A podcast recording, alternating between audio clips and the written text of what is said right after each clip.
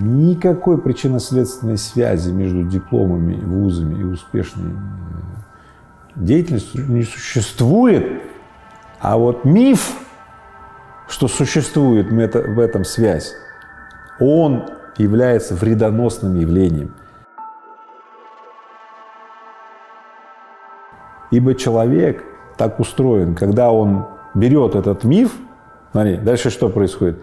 Я поступаю в институт, сейчас со мной все случится. Я делать ничего не буду, сейчас, ну как, со мной все случится. Не случится. Вот на что я обращаю твое внимание. Высшее образование, безусловно, несет определенную пользу и может быть полезно в определенных случаях. Но эти случаи не должны содержать то, что ученика в это высшее образование или студента отправляет родитель. Любое решение, принятое, подчеркиваю, из лона семьи, ну, из уютного гнездышка под покровом мамы, папы, родителей и так далее, будет перекошено, и в нем очень большая доля будет ожиданий родителей. Даже если они не транслируются конкретными словами, типа «я считаю, ты должен быть зубным техником». Выучивается модель. Решение идет не изнутри меня, решение идет с внешнего привода. Все.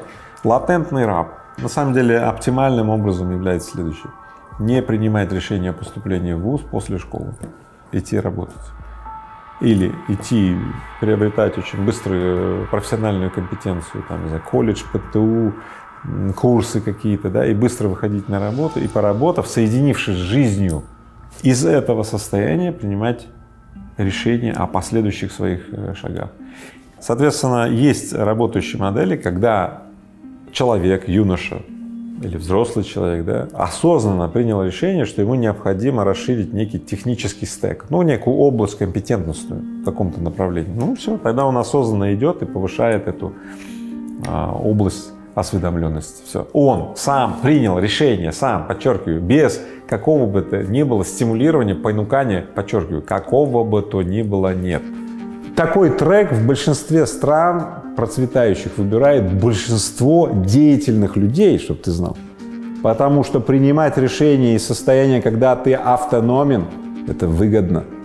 Ты знаешь, сколько раз было состояние, когда владение молотком, топором, рубанком, способностью проштукатурить и способность, ну вот, когда я знал, что руки у меня из того места растут, сколько раз это обстоятельство создавало условия, при котором мы храбро шли в бой, а другие, те, кто никогда не держал в руках ничего тяжелее, так сказать, сам знаешь чего, значит, они отказывались.